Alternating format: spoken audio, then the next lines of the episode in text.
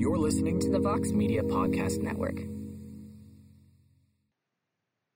The UFC is about to complete the hat trick of events tomorrow night in Jacksonville, Florida, and it has been a wild stretch thus far. What will the third event in this week long stretch bring us?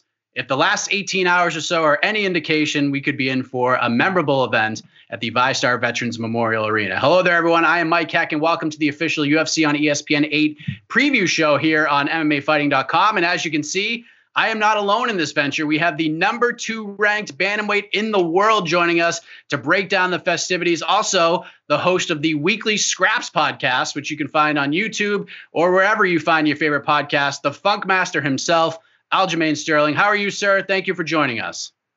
Doing well. Just got my work in for the day, and um, so far it's a beautiful day on Long Island, and I'm just excited to have some more fistfights to uh, look forward to tomorrow. Absolutely. It feels like spring has officially arrived here in the Northeast after it's been a sort of a strenuous time up here. It snowed here in Massachusetts about a, a week ago, and now it's 75 degrees. So, you know, that's just the way that it is. But let's get into this really solid looking card on paper, especially this this main card. But in the main event, we got Walt Harris who, of course, is coming into this fight with a very heavy heart. And as a father myself, I can't even imagine what this man and his family has gone through over the last several months. He returns to action against Alistair Overeem. Aljamain, of course, the road Walt took to get to this fight has been pretty unbelievable. And for upwards of 25 minutes tomorrow night, he's going to face a legendary heavyweight, credentials up the wazoo, with the opportunity to get that signature win on his resume and take that next step towards title contention. What are you going to be looking for when the, these two giant men getting in, get into the octagon tomorrow night to cap off a crazy week of fights? Well, I'm looking forward to seeing how Walt Harris kind of deals with that adversity and um, how he handles the obstacle. Obviously, this is that's a big thing for anyone to overcome, uh, losing your daughter. And um, I just hope his head is on straight and he can get back to uh, work. And maybe this could be good for him to kind of keep his mind off of that and put his mind at a little bit of ease so it's going to be an exciting fight. Um, I do think Walt Harris is the young gun coming in this game, and uh, he's not he's not a person to take lightly. So I Overeem better be on his A game if he's trying to maintain his spot in the rankings and try to make another title run that he's been trying to get back for some time now. So Walt Harris, uh, he's a man on fire right now. He's a man on a mission. He's putting guys away, and I don't think it's going to be anything dif- different this time around. I think uh, an important and interesting part of this story and the journey for Walt Harris is the fact that he's sharing this card with Eric Anders, his teammate, and these guys are going to compete on the same card for the first time since December of 2012 when Anders was an amateur. He got a win, and then Harris capped off the card with a knockout win over Josh Robertson. There's a certain comfort level, obviously, and you know this as a fighter, having a guy like Eric there and having a teammate there and vice versa. But there's this sort of inner big brother, little brother mentality where they're going to be fighting to get their team a couple of wins, but they're going to be battling for bonuses as well. That has to make things a little bit easier and exciting for Walt heading into this fight with everything that has gone on with his life, right? Yeah, for sure. I think it gives you a little bit of comfort with that. I love fighting with my teammates on the card. It kind of brings me back to that high school wrestling mentality, college wrestling mentality. When you have a dual meet, it's our team, our best 12, 15 guys versus your best 12, 15 guys um, one by one. You know, if a teammate loses, it always gets me motivated. If they win, it gets me hyped up. Uh, so either way, for me, it's always great just to have that camaraderie in the locker room, cutting weight and all that good stuff, and um, just having someone familiar with you going through the same kind of mental. I don't want to say struggle, but that that same mental process to get there into the octagon and put on a performance of of the day because that's what you need. You need to make sure you're on for those 15 minutes or 25 minutes in this case for Walt Harris. But uh, it, this is going to be a great a great opportunity for both these guys to get both their hands raised and to kind of get the world kind of looking at them. You know, especially with this pandemic going on, it's going to be a great opportunity for everyone who's back home. They're going to be tuning in to watch these guys throw down. Of course, we can't forget about Alistair Overeem, Aljo. This guy has seen it all. He's fought everybody, and to me, especially with the storylines surrounding this fight, I think he comes into this fight sort of flying under the radar here. Do you agree with that? And if so, what does that provide a fighter from a mental standpoint, especially someone as veteran savvy as Alistair Overeem? Definitely. He's definitely being a little overlooked, in my opinion. I do recall him winning the fight with uh, Jair Rozenstruik the entire fight until literally the last, what, four seconds of the round, and it gets caught with a monster right hand, gets put down and get his lips split open. So this is a big opportunity for him to, to get back into that W column in a big way against a guy who's riding high on a lot of momentum in Walt Harris. So, I, like I like you said, you can't really count Overeem out. He's a veteran. He's been there with the best of the best. He's been a former world champion, and um, Walt Harris definitely is going to have his hands full, especially with Overeem's new fight style. He's kind of got like that uh, that lateral footwork where the opponent starts to chase him a bit, and that's where he capitalizes when they run in and they get too overzealous and they get caught. Do you have a, an official pick here? If, I, if I'm picking, uh, I'm gonna have to go with uh, my guy Walt Harris. I think the body of work that he's put on display. I got to work with him in the back room, not work with him, but watch him in the back room when I was getting ready for one of my fights, and uh, to see him, his the way he was preparing walk out to the octagon and do the same things he was doing in the back room and get the job done within the first one two minutes of the fight is something to be said about that. So uh, I'm leaning towards him. I think he's a man on a mission right now. He's on fire and he's got momentum on his side. It's gonna be a great fight. Uh, another great fight, co-main event. Claudia Gadelha taking on the very game and very active Angela Hill, and it's been around ten or so months since we've seen Claudia Gadelha pick up that win over Randa Markos. and you know, she's changed things up a little bit working with Ricardo Almeida, Mark Henry, and that great team as of late. And then there's Angela Hill, who has had three fights in the octagon since Gadelha last competed in June of last year. Huge opportunity for Angela Hill. What sticks out to you in this strawweight co-main event? I think the grappling. Can Angela Hill deal with the grappling of Claudia? I, I, I'm not really certain of that, but I know Angela Hill has really good footwork, and it makes it hard for people to get their hands on her. So I think that and her activity in comparison to Claudia might be the difference maker in this one. I, I would just have to wonder if Angela Hill has some injuries that she hasn't let healed up. Kind of like a Donald Cerrone who fights so often, he gets into these wars. And for him to take another big fight against another guy who hits hard and brings a ridiculous pace, you kind of have to wonder about those injuries. And to be banged up going into a fist fight is never really a great thing. So um, for Angela Hill, I want to know if the activity helps her or does it hurt her. And I think in fighting a veteran like Claudia Gadelha, I think this is going to be a big fight and a big opportunity for her to really let the, the division know that Angela Hill is here and she's a real contender and threat to the, the, the throne. That's a really interesting point because there's there's sort of two sides to the activity here. One is like you said, the physical toll that it can take having this many fights in this short of amount of time. But then at the same time, you have Angela Hill, who's been kind of flip flopping wins and losses throughout her career. Now she's on this tear. Her confidence must be at a at a sky high level right now. How important is that confidence heading into a fight with a perennial contender like Claudia Gadelha? Confidence is everything. I always say it if you go into the fight confident, good things are going to happen. You're going to feel like you're at home. You're in the, your training room. You're the sparring in the cage, and you're going to feel like you could let it go. And you can kind of get a little bit of flow, a little bit of momentum going based on how confident you are in your skill set and how confident you are in how you match up with your opponent. You know, so I think that's going to be the big telltale for this one. Whether or not she's going to be confident going in, or she's going to maybe have a little bit of doubt about being taken down. And um, I think if she could get off to a good start early on I think she has a speed advantage uh, over uh, Claudia, and I think that could be the difference in the fight. Again, it just really matters of how banged up is her body. If, if she's feeling good, remember Dominick Cruz said the same thing. He said it's all about how I feel the night of the fight. And he said right now I feel like money, and turns out you know we watched the fight, didn't really look like money, you know. But um, it, I think it just depends on your your mental mindset going into the into the scrap. So I think um Angela Hill's definitely got the momentum on her side. I think she's in a groove. And like you said, flip flopping those wins and losses, and now she's got that streak going.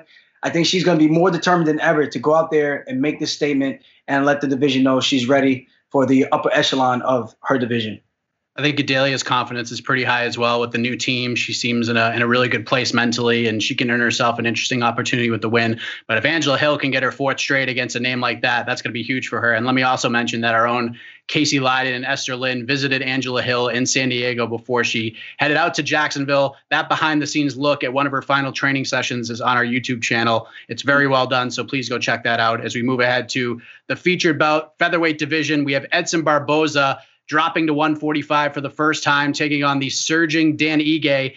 And Aljo, this one sort of reminds me of the Drew Dober Alex Hernandez fight from Wednesday, where the main event is the focal point, obviously. The co main event is interesting, but the featured bout is really fascinating. So, what's your thoughts on Barboza's drop to featherweight to take on a surging guy like Dan Ige? Um, there's a lot of questions to be answered. Um, why did Barboza cut down to 45 when he was doing really well at 155? Is just, just to get a fresh look.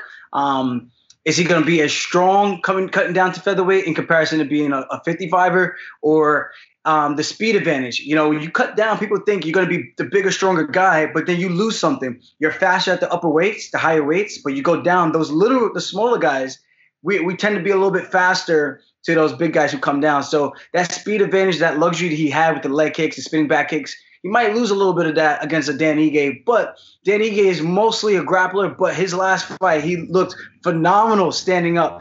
And I'm super pumped up about this fight. I think this might be my sleeper fight if I had to pick because I think this one is going to really steal the show. Um, potentially, I think Barboza is going to be looking to stake his claim in that uh, featherweight division, and Dan Ige is going to be looking to make his name and catapult himself into a different tier of stardom if he can turn back Barboza and let him know, hey, this is my division. Welcome um, to the Danny Ige show. Yeah, because it's, it's interesting being a guy like Danny Ige because for a while he was just quietly running off these wins and people were like yeah he's an exciting guy but then you look and you saw he won like two three in a row and he kind of kind of quietly flew under the radar but like you mentioned the last fight with Mirsad Bektic was a phenomenal fight he looked great on the feet and it seems like he's quiet no more like it, it seems like people are starting to to get to know Dan Ige where does a win over a guy like Edson Barboza take Dan Ige in terms of this really fascinating 145 pound division uh, I think it catapults him at least into the top 10 of that featherweight division. Um, you beat a guy like Barboza, who's right on the cusp of fighting for the for the title, um, going in there with Kevin Lee, Tony Ferguson. Um, he's fought everybody at 155. He's had some successful times. He's had some some uh, some down slopes, but that's part of the game. When you're in a Shark Tank division at the 155 pound lightweight division, it's tough, you know. So some you see guys like Michael Johnson who beat Tony Ferguson. He beat uh uh I, who was it? I think Poirier. it was Dustin Poirier, and I think there was another guy he beat. And then he runs into Khabib, and then he tried to do the same thing going down a weight class. He kind of had mixed results and comes back up to 55. You know, so it's just one of those things. Is Barboza going to be mentally sound for this one? And is he going to be in the in the right mindset, the right mind space to to go into to this fight with uh, Danny Ige, who's again it's kind of like the main event with um, Overeem versus Harris. I kind of like that one guy who's riding high on momentum. The other guy's a little bit of, on a little bit of a losing streak, and one guy can kind of take the, the the torch and build their name and credentials off of beating this opponent. So the, Ige's got a tough task ahead of him. I wonder what's what type of approach uh, Edson Barboza is going to use with the kicking game. Um, because Dan Ige, we know he's a phenomenal grappler, and if he could get Barboza down to the ground, we've seen him struggle to get back to his feet. That's always been his issue, in my opinion. He gets taken down, he has a tough time getting back to his feet. You see that with Kevin Lee, you see that with Jamie Varner, you saw that with even with the Tony Ferguson fight, and um, I believe Michael Johnson. I think he beat him too. Uh, I'm not 100 percent sure, but I think he did. And then uh, there was another one. Oh, obviously Khabib. So you know, that's that could be the difference in this fight. And obviously, Dan Ige trains with Khabib and those guys over at AKA. So it's a very fascinating matchup. I like Ige in this one, and um, I, I, like momentum, man. Momentum is a real thing. If you can get off to a good start and really let Barboza know, hey, man, welcome to the featherweight division, and and, and turn him back. Yeah, Barboza coming in this fight, losing four out of his last five, new weight class, looking for that fresh start. Ige's won five in a row. This one's circled on my fight card, no doubt about that. Of course, there's a lot of storylines, and you saw them at weigh-ins this morning. We saw Marvin Vettori weigh in, like he said he would on Twitter last night, weighed in under the 205 pound limit for a, fight that there are no light heavyweights on this card at all. So that was an interesting weigh in. And hopefully that means he gets a couple of paychecks. But Urijah Faber weighs in because reportedly there was potential visa issues for Song Yadong ahead of his featherweight fight with Marlon Vera. But it looks like, from all indications, at this very moment, things could change by the time this drops. But it looks like Yadong will be good to go from all indications after all. Um, you know, outside of the fights we just discussed, Aljamain, and you mentioned Dan Ige and Edson Barboza sort of being your your sneaky under the radar fight. Kind of looking a little bit deeper down, what fight do you have circled on this card that people may not be talking about enough that that sticks out to you? There's another fight that sticks out to me, I, am probably leaning towards the bantamweights. I might be a little biased here, but um, Song Yadong versus Marlon Vera is a phenomenal matchup. You got Marlon Vera, who's sick on the ground when it comes to jiu-jitsu. He's got that nice Kimura lock defense that he uses, and he actually finished um, Brian Kelleher with that when Brian was uh, riding pretty high on his win streaks. And um, he, you know, he went a little bit up and down. He lost to John Lineker, but came back. And I think, if I'm not mistaken, he's on a four maybe five fight win streak. Um, his last fight, he looked phenomenal when it came to his stand up. His boxing looked better than ever, and obviously his da- his grappling is just as dangerous as any black belt in uh, this division. So you you look at Song Yadong, he's got a lot of raw power. He's built like a statue. The Kung Fu Monkey, I think, is his his, uh, his nickname.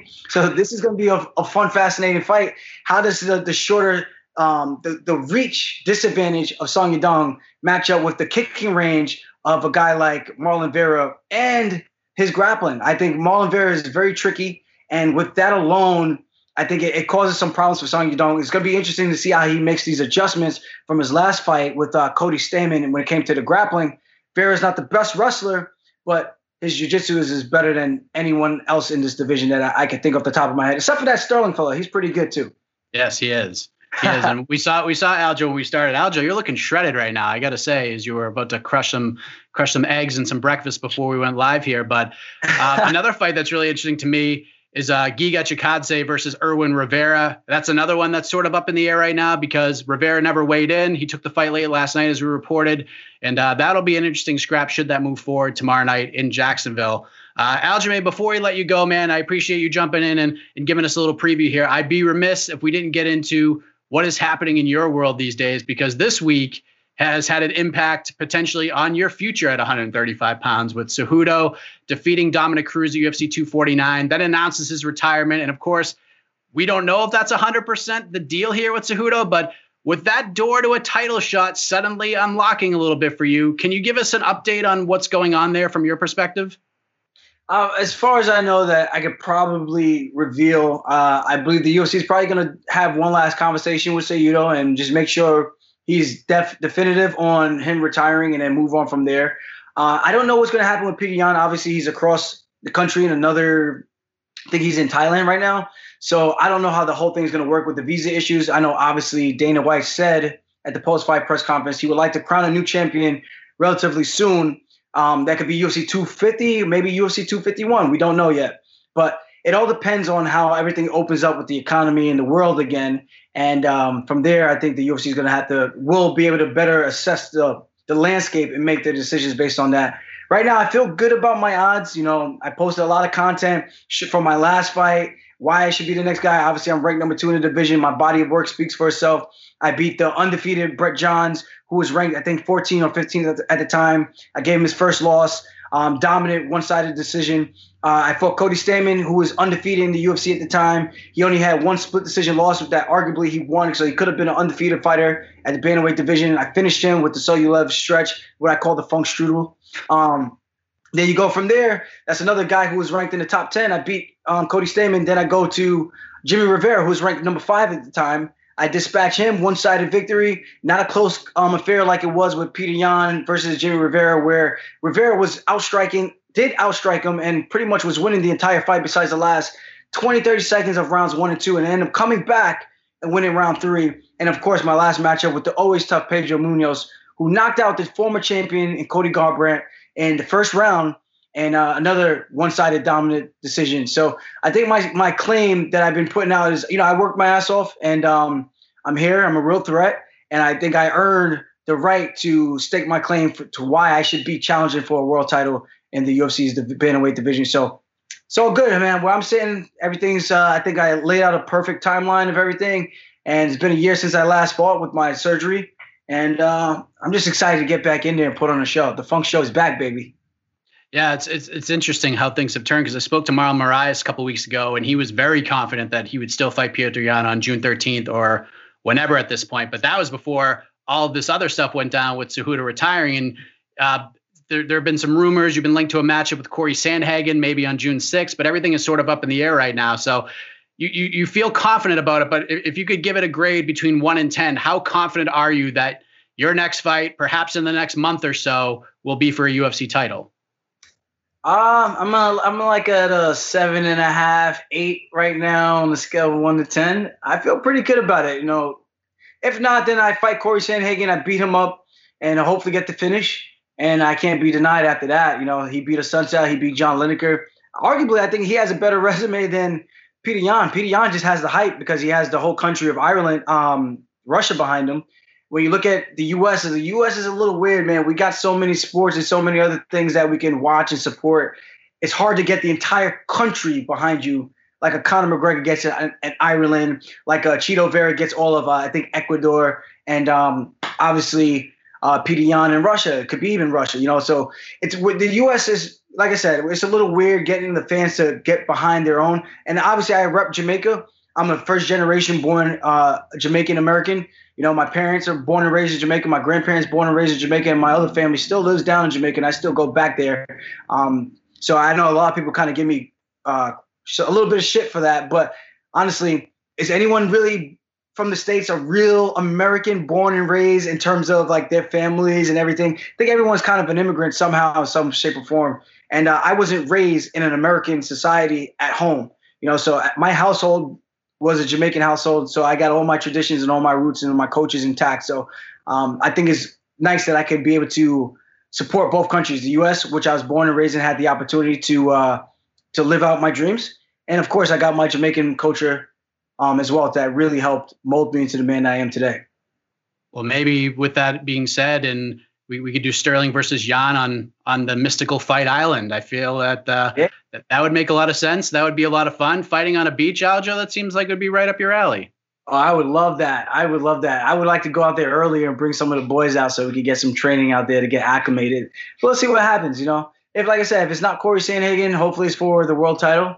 And if not, then um, we keep our. I, am still focused on Corey Sandhagen. He's the guy that I'm still studying. And um, if we got to make some slight adjustments, if it's for Yan, we'll see what happens. But hopefully they can get him into the country and we can make this thing go down. If not, we'll have to just wait and see what the UFC decides to do. Well, most importantly, it's it, it's good to see you healthy and, and ready to return, and we appreciate your candor on this topic because obviously there's so many moving pieces here, and we thank you for joining us to to preview UFC on ESPN 8 going down tomorrow night at the VyStar Veterans Memorial Arena in Jacksonville, Florida. Prelims are going to kick off at 6 p.m. Eastern Time on ESPN Plus, and then the main card will kick off at 9 p.m. Eastern Standard Time on ESPN and I believe, and don't quote me on this, I think it's on ESPN Plus as well, headlined by Walt Harris versus Alistair Overeem. So stay locked in here with MMAfighting.com for all of your coverage before, during, and after tomorrow night's event. Jose Youngs is our boots on the ground live in Jacksonville, making all the magic happen. For the great Aljamain Sterling, I am Mike Heck. Thank you all for joining us, and we'll see you tomorrow night. You're listening to the Vox Media Podcast Network.